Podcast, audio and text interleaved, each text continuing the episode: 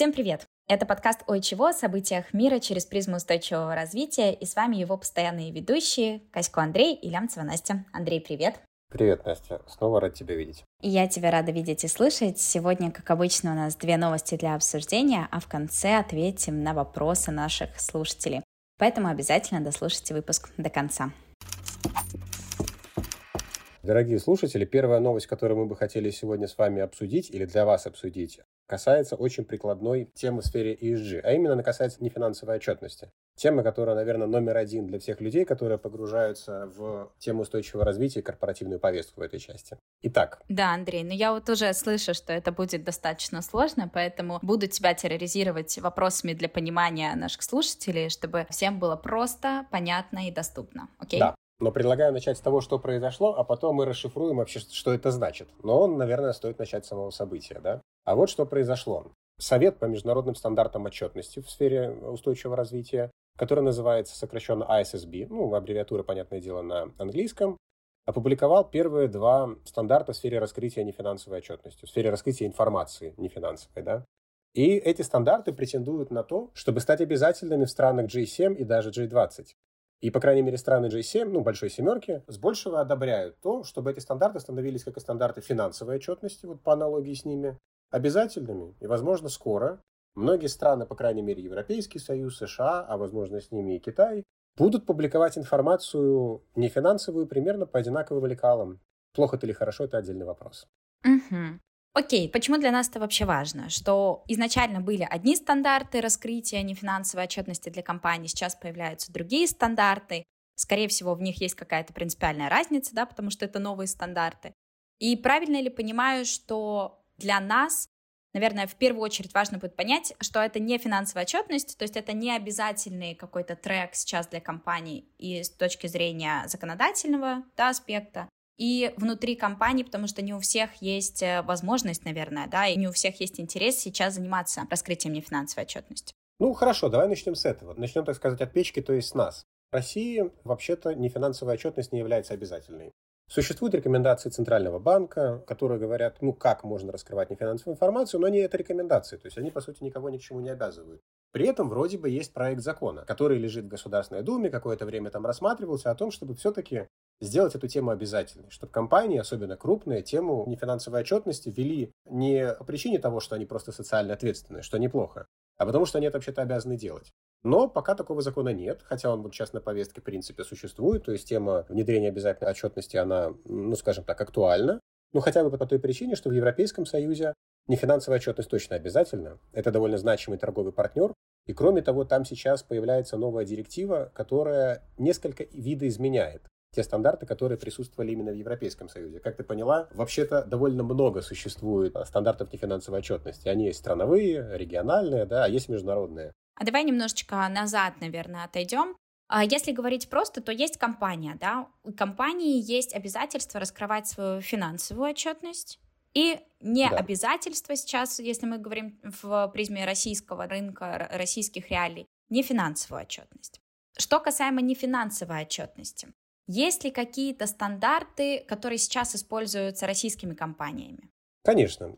Российские компании, особенно крупные, как и все мировые компании, в первую очередь ориентируются на такие стандарты, как GRI. GRI – это Global Reporting Initiative, это некоммерческая организация, которая разработала очень хорошее руководство, как опубликовать свой нефинансовый отчет. В чем загвоздка? Если с финансовой информацией все с большего понятно, нужно опубликовать примерно 5 не примерно, а ровно 5 а, различного вида документов, которые говорят, вот такие у вас убытки, вот такие у вас прибыли и так далее. То есть там более-менее все одинаково. С нефинансовой отчетностью это все гораздо сложнее. Потому что какая-то организация может сказать, что вот вы знаете, для нас вообще-то энергетика, потребление энергоресурсов, это важно. А почему это важно для другой организации? Может, и не важно. И вот определение вот этих важных тем, их принято называть существенности, с английского material, является самым сложным элементом нефинансовой отчетности. Как определить, то, о чем надо отчитываться. Потому что вообще-то каких-то базовых и для всех одинаковых показателей, ну, не сказать, что они существуют. Даже тема климата, которая сегодня для всех важна, она ведь важна для всех по-разному, и раскрывается она тоже по-разному. И вот в этом и есть главное отличие, пожалуй, на мой взгляд, новых стандартов, которые вышли под эгидой ISSB, от стандартов GRI, которые применялись в мире, в общем-то, повсеместно. Ну, то есть, если уже есть практика использования GRI отчетности, В чем а, мотивация, наверное, учитывать новые требования в раскрытии нефинансовой отчетности? И в чем между ними разница? Да, наверное, там стоит остановиться. То есть, как я уже сказал, главное, наверное, ну, а подчеркиваю, на мой взгляд, отличие стандартов ISSB от стандартов GRI, которые везде и повсеместно применялись, это способ выявления тем, которые надо раскрывать. Ну, существенных тем, так как принято называть в сфере нефинансовой отчетности. Если с точки зрения стандартов GRI, ну, стандартов, которые давно существуют относительно и всеми применяются, нужно раскрывать такие темы, в рамках которых компания больше всего влияет на общество, экономику и окружающую среду. Ну, то есть, если компания на это влияет, значит, соответственно, ей надо про это раскрывать. Каким образом выявить, ну, что вы влияете? Вам желательно надо спросить у заинтересованных сторон, которые связаны с этими темами, как они считают, есть ли на них влияние. Ну, например, Наверное, тема прав человека, она не существует сама по себе. Она существует в рамках местных сообществ, в первую очередь, да, в рамках НКО, в рамках гражданского общества и так далее. И вот если гражданское общество говорит, и регулятор это подтверждает, что эта тема важна, вот тогда вы про эту тему и раскрываетесь. И говорите, ну что, вот мы это провели консультации, мы знаем, что это важно для наших заинтересованных сторон, мы про это будем отчитываться, инвесторы это увидят, местное сообщество это увидит, и все поймут, что мы видим риски и возможности, связанные с этой темой. Разумно? Разумно. Разумно. В чем, казалось бы, загвоздка? Почему этот подход показался несколько, ну, может быть, устаревшим? С точки зрения новых стандартов ASSB, Раскрывать нужно такую информацию, которая может оказать влияние на принятие инвестиционного решения. То есть основной заинтересованной стороной в рамках вообще всей отчетности является не местное сообщество, не регулятор, не, не кто бы то ни был иной, а инвестор. Правильно это или нет? Складывается такое впечатление, что как будто бы JRI отчетность учитывает большее количество стейкхолдеров и заинтересованных сторон, да, и позволяет компаниям, наверное, говорить о том, что они делают, да, что у них получается, и игнорируя те сферы, наверное, которые связаны с их финансовой деятельностью, но, возможно, пока у них там нет таких успехов, да, о которых они могут говорить. То есть как будто бы есть такая уловка подсвечивать только сильные свои стороны. Разве нет? Ты знаешь, как будто бы нет. То есть я не могу сказать, что коренным образом изменился подход к заинтересованным сторонам.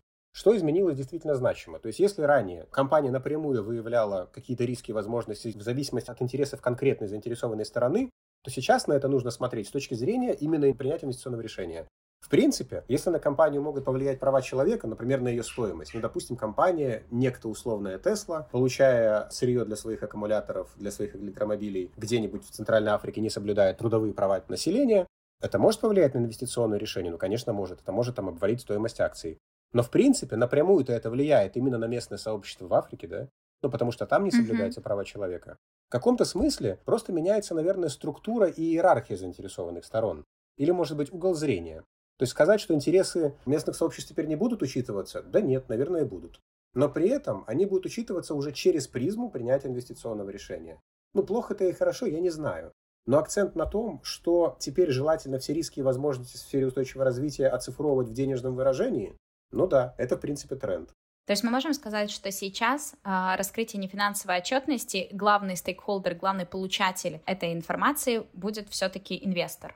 В рамках новых стандартов ISSB, безусловно. То есть прям все прописано именно под инвестора. И даже слово стейкхолдер в этих стандартах, они уже публикованы, можно их посмотреть, практически не фигурирует. Ну, так как это фигурирует в стандартах GRI. Оно там есть, но совершенно не в таком количестве и не в таком контексте. Угу. Андрей, а что же делать теперь менеджерам или консультантам по устойчивому развитию в России? Только-только, да, все, мне кажется, освоили или в процессе работы с GRI отчетами, с GRI фреймворком, да, таким. И сейчас переход к новому методу, к новым стандартам. Как ты видишь э, интегрирование их в российских реалиях? И что делать э, специалистам в сфере устойчивого развития? Ну, ты знаешь, это очень хороший вопрос. Почему? Потому что в России речи об обязательном применении стандартов ISSB пока не шло. В принципе, наличие даже обязательных стандартов ISSB не говорит о том, что стандарты GRI применять нельзя. То есть формально, если ты будешь выполнять условия стандарта ISSB, ты вообще-то можешь одновременно выполнять и условия стандарта GRI. В принципе, они, ну, как сказать, комплементарны, они не одинаковы совершенно, то есть они отличаются. Но сказать, что они противоречат друг другу, точно нет. То есть адаптироваться с GRI на SSB можно, это, конечно, задача нетривиальная, то есть надо подумать, как это делать. И, в принципе, применять их начнут только с 2024 года. То есть в 2023 году никто эти стандарты применять не будут, но, возможно, уже за 2023 год, то есть в 2024 кто-то будет отчитываться по этим стандартам. Есть позиция Центрального банка России, есть позиция Минэкономразвития России относительно применения стандартов ССБ. Вроде бы все это воспринимается позитивно. То есть, скорее всего, uh-huh. это будет востребовано и применяться. Но пока что об обязательном применении речь не идет, потому что, подчеркиваю, в принципе обязательной отчетности в России до сих пор нет, не финансовой. Ну, ты знаешь, мне кажется, что это вопрос не если, а когда. И когда это будет обязательным, а, тогда компаниям придется бежать действительно со всех ног для того, чтобы успеть вот в этой конкуренции, наверное. Ты знаешь, да, в этом смысле мне нравится белорусский язык, в котором слово «если» и «когда» звучат одинаково. Кали в контексте того, что пока это все не обязательная история, да, возникает вопрос, почему компании должны следовать этому тренду и этому новому стандарту, потому что сейчас как будто остается впечатление, что мы немножечко вне такого, знаешь, мирового контекста устойчивого развития и мира ESG, то есть что тогда будет являться мотивацией для компании сейчас вовлекаться в этот новый стандарт? Ну, во-первых, внешнеторговые отношения да, со странами, импортерами, экспортерами продукции в Россию из России. То есть, если, например, даже Европейский Союз условно будет иметь для нас меньшую значимость, это не значит, что внешняя торговля России будет падать. Например, офис ISSB, который разрабатывал этот стандарт, один из офисов, находится вообще-то в Китае. И Китай тоже планирует применять эту отчетность. И если поставщики, подрядчики будут применять эту отчетность, не исключено, что они потребуют ее и у российских партнеров. То есть это будет зависеть от того, с кем российские компании будут взаимодействовать, а есть ощущение, что они не планируют оставаться только в России. Поэтому не обратить внимание на эти стандарты точно не получится. И, в общем-то, коллеги уже обращают, ну, по нашей информации, как консультантов, да, инсайдерской. Угу. То есть не, не получится нам оставаться аутсайдерами, да, в любом случае. И чем раньше компании будут задумываться о внедрении новых стандартов, тем более эффективными они окажутся и в конечном итоге. Всегда есть вероятность, что получится остаться аутсайдерами, да, но в этом нету ничего позитивного. Но всегда можно отрицать, как сказать, технический и консультантский прогресс, вот, который все равно, тем не менее, идет. Сложная достаточно новость, но действительно важная для реалий и сферы устойчивого развития, которую мы не могли не обсудить. А давай сейчас поговорим о более такой простой, наверное, и приближенной к каждому теме. Это тема полетов и углеродной нейтральности авиакомпаний. Мне кажется, что лето самое трендовое, да, Настя, ну углеродная нейтральность это же критически важная тема для всех, правда? Да, я к тому, что та новость, э, которую я увидела, она меня очень заинтересовала, я бы хотела ей поделиться, да, сейчас мы ее обсудим. Она связана с углеродной нейтральностью, и как раз лето, мне кажется, самое подходящее время для отпуска, и многие задумываются о том, как же сделать свой отпуск более экологичным. И вот этот вопрос углеродной нейтральности полетов также задают э, авиакомпании себе. Настя, я вот хотел предвосхитить твою новость. Это очень важное замечание тем, что моя бабушка критически важно относится к вопросам углеродной нейтральности, особенно полетов. И поэтому она не летает, правильно?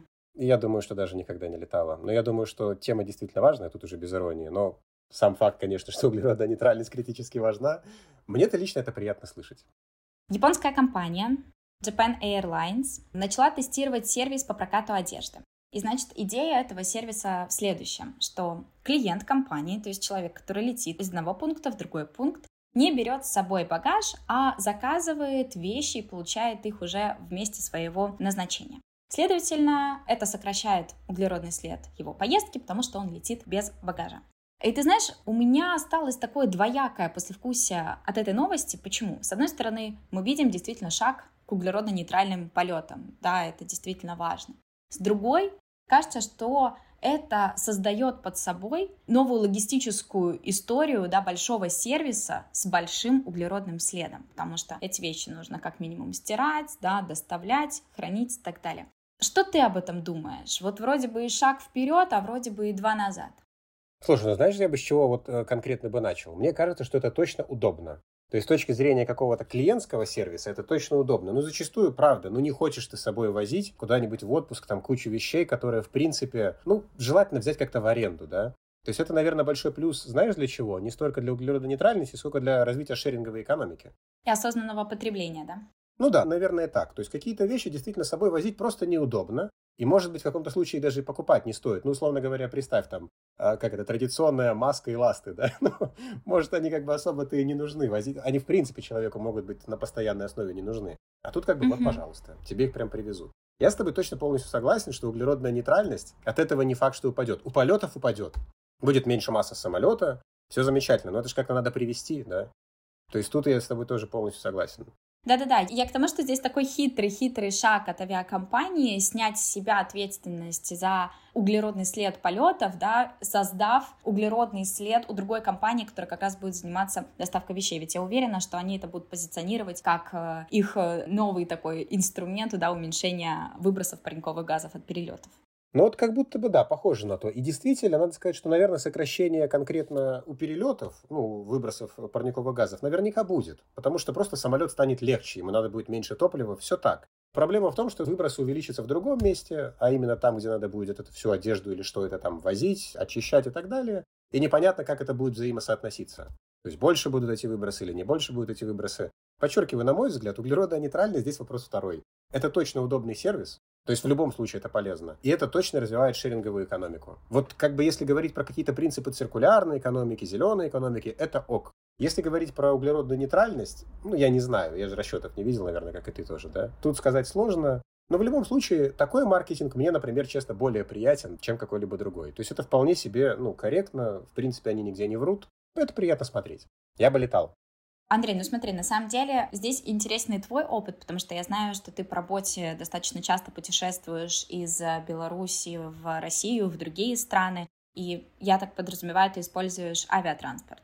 Ну, в основном, да. Ну, хотя, конечно, по Беларуси приятно путешествовать даже пешком. Есть ли у тебя какие-то лайфхаки снижения углеродного следа твоих полетов? Нет, вот честно тебе скажу, нет. Я тебе больше даже скажу. К сожалению, у меня нет даже такой особой возможности. То есть, в принципе, когда есть какие-то перелеты где-нибудь, там, не знаю, на авиалиниях Air Qatar, да, там, или э, вот что-то Arabian Airlines, там существует такая тема, как компенсация выбросов, дополнительные платы, то есть ты можешь купить их в билете, да, ну, чтобы твои выбросы каким-то образом компенсировались. К сожалению, на территории наших стран я такого не наблюдаю, и я про выбросы особо не думаю.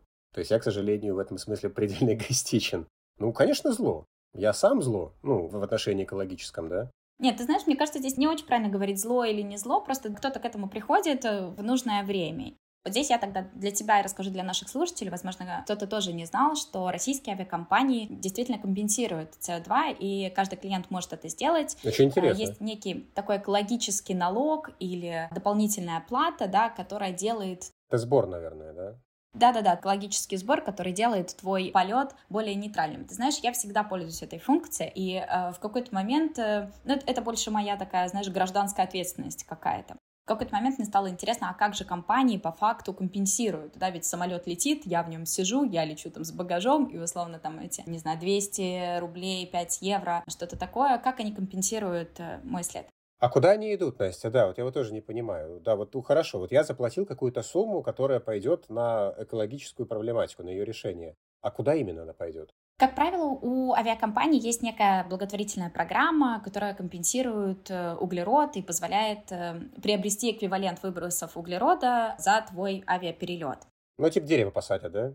Да, это посадка деревьев или еще финансирование более энергоэффективных самолетов да, то есть они делают упор и развиваются в данном направлении. Пока, да, пока это посадка деревьев. Звучит прикольно, я бы использовал. Честно, беру на заметку теперь и буду доплачивать. Я вообще обращу внимание, где такое есть. Да, еще тогда тебе несколько лайфхаков и для наших э, слушателей тоже, как можно уменьшить, да, если ты клиент авиакомпании, свой углеродный след. Не лететь. Можно еще отказаться... От полетов. Это сто процентов. Это самое лучшее. Отказаться либо хотя бы на время, да, или на совсем от перелетов и выбрать, э, например, поезда, но не всегда это возможно. Короткие перелеты плохо, слишком длинные перелеты ну, да. плохо, но и также и перелеты с пересадками тоже плохо. Потому что на взлет и на набор высоты как раз используют, по-моему, 25% топлива. Поэтому желательно, конечно, отказываться. Что делать, если тебе нужно лететь, не знаю, из Москвы до Владивостока? Это другой уже вопрос, как туда добираться и как сделать свой полет наиболее а, нейтральным, наверное, где-нибудь в Новосибирске погулять еще недельку. Также еще есть один а, момент, такой лайфхак, что можно выбирать эконом-класс, что сохранит и твои деньги, и, конечно же, сделает более экологичным твой полет. Но здесь не конкретно твой полет, наверное, а полет в целом, потому что в эконом-классах э, больше посадочных мест, да, меньше пространства для пассажиров и меньше багажное место и ручная кладь. Тем самым самолет вмещает больше пассажиров, и тем самым в общей массе это действительно помогает меньше загрязнять окружающую среду. Ну, слушай, теперь буду иметь в виду. Но бизнес-класс, скорее всего, в принципе, я бы и так учел. К сожалению, не всегда получается летать им. Не знаю, Андрей, о твоих планах на это лето и на твой отпуск, но надеюсь, что ты теперь, зная эти секреты, да, более или нейтральных полетов, сможешь организовать свое путешествие, как и наши слушатели. Теперь я точно на это буду обращать больше внимания. Завершая наш сегодняшний выпуск, хотелось бы ответить на вопросы от слушателей. И напоминаю, что мы рады получать от вас вопросы и темы для наших выпусков. Вы можете оставлять их в комментариях к постам нашего телеграм-канала, который находится в описании к выпуску. И вопрос от Алины следующий. Классный подкаст. Можно разобрать проблему внешнего долга и стратегию долг в обмен на природу. Какие страны уже заключили сделки и так далее, что вы об этом думаете? Андрей, адресую вопрос тебе. Ну, во-первых, я рад, что классный подкаст. Вот, это, пожалуй, первичное, на чем бы я, в принципе, сказал бы, ну, здорово, вопрос хороший, дальше что, да? Если серьезно, то, наверное, нужно расшифровать, что имеется в виду. Есть такая концепция, она полуфинансовая, полу устойчивого развития, по-английски буквально звучит uh, Debt for Nature Swaps. Это своп, то есть фактически обмен, который предполагает, что внешний долг каких-то стран, его надо не просто отдать в виде денег каким-то другим кредиторам, да, а обменять на инвестиции внутри страны, на климатические проекты или, в принципе, экологические проекты. То есть представь, ты мне заняла денег, а я страна бедная, да, я страна, да, вот. И вместо того, чтобы эти деньги тебе отдать, ты говоришь, слушай, в принципе, иди-ка посади пару деревьев, да, и вокруг себя эколог... мусор начни выносить, там, не знаю, разделяй его, да, сортируй. Да, звучит как беспроигрышный вариант, да, и для финансистов, и для банковской сферы, и стран, и защитников природы, как будто бы все от этого выигрывают. А как будто бы да, и в принципе должен сказать, что предыстория этого вопроса есть. В принципе, такая организация, которая традиционно рефинансирует кредиты по внешнему долгу, которая содействует этому, это Международный валютный фонд. Он для этого был создан. Когда у стран проявляется большой внешний долг, МВФ выделяет на это кредиты, чтобы можно было его как-то погасить, компенсировать. И там условием кредита является не только процентная ставка и какие-то сроки, там в качестве условий по кредиту выставляется структурная реформа. Ну почему? Потому что МВФ принадлежит не какой-то одной стране, а всем странам, которые являются участниками этого фонда. То есть, ну, фактически все 100 там плюс стран, да? И все хотят, чтобы эти деньги вернулись. И все понимают, что для того, чтобы они вернулись, нужно там, не знаю, приватизировать собственность, ввести какие-то институциональные меры. То есть принять такие решения, которые будут содействовать экономическому росту в стране и, соответственно, возврату этого долга. Подчеркиваю, это не только финансовые условия. Они, в принципе, зачастую даже политические. Здесь, в данном случае, появляются еще экологические требования. То есть, в каком-то смысле, это развитие этой концепции. И это здорово. Вопрос, конечно, как посчитать, потому что все-таки в рамках МВФ деньги-то придется вернуть.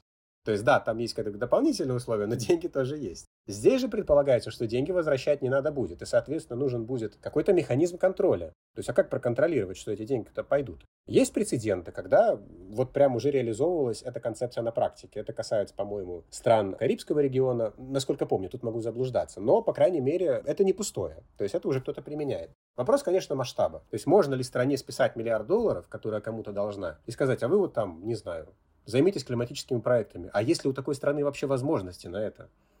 То есть, ну, вообще-то это надо проконтролировать. Сто процентов. Вот контроль. И еще у меня есть мысль о том, что э, такая договоренность может действительно нанести ущерб, может быть, развивающейся стране в долгосрочной перспективе, потому что если есть ограничения на то, куда ты тратишь деньги, да, куда ты их инвестируешь, причем это какая-то мировая повестка, то есть ты не учитываешь, может быть, локальный характер проблем в моменте. И вот пандемия всем, мне кажется, очень подсветила важность оперативных решений, да, и перестройки даже каких-то финансовых э, планов.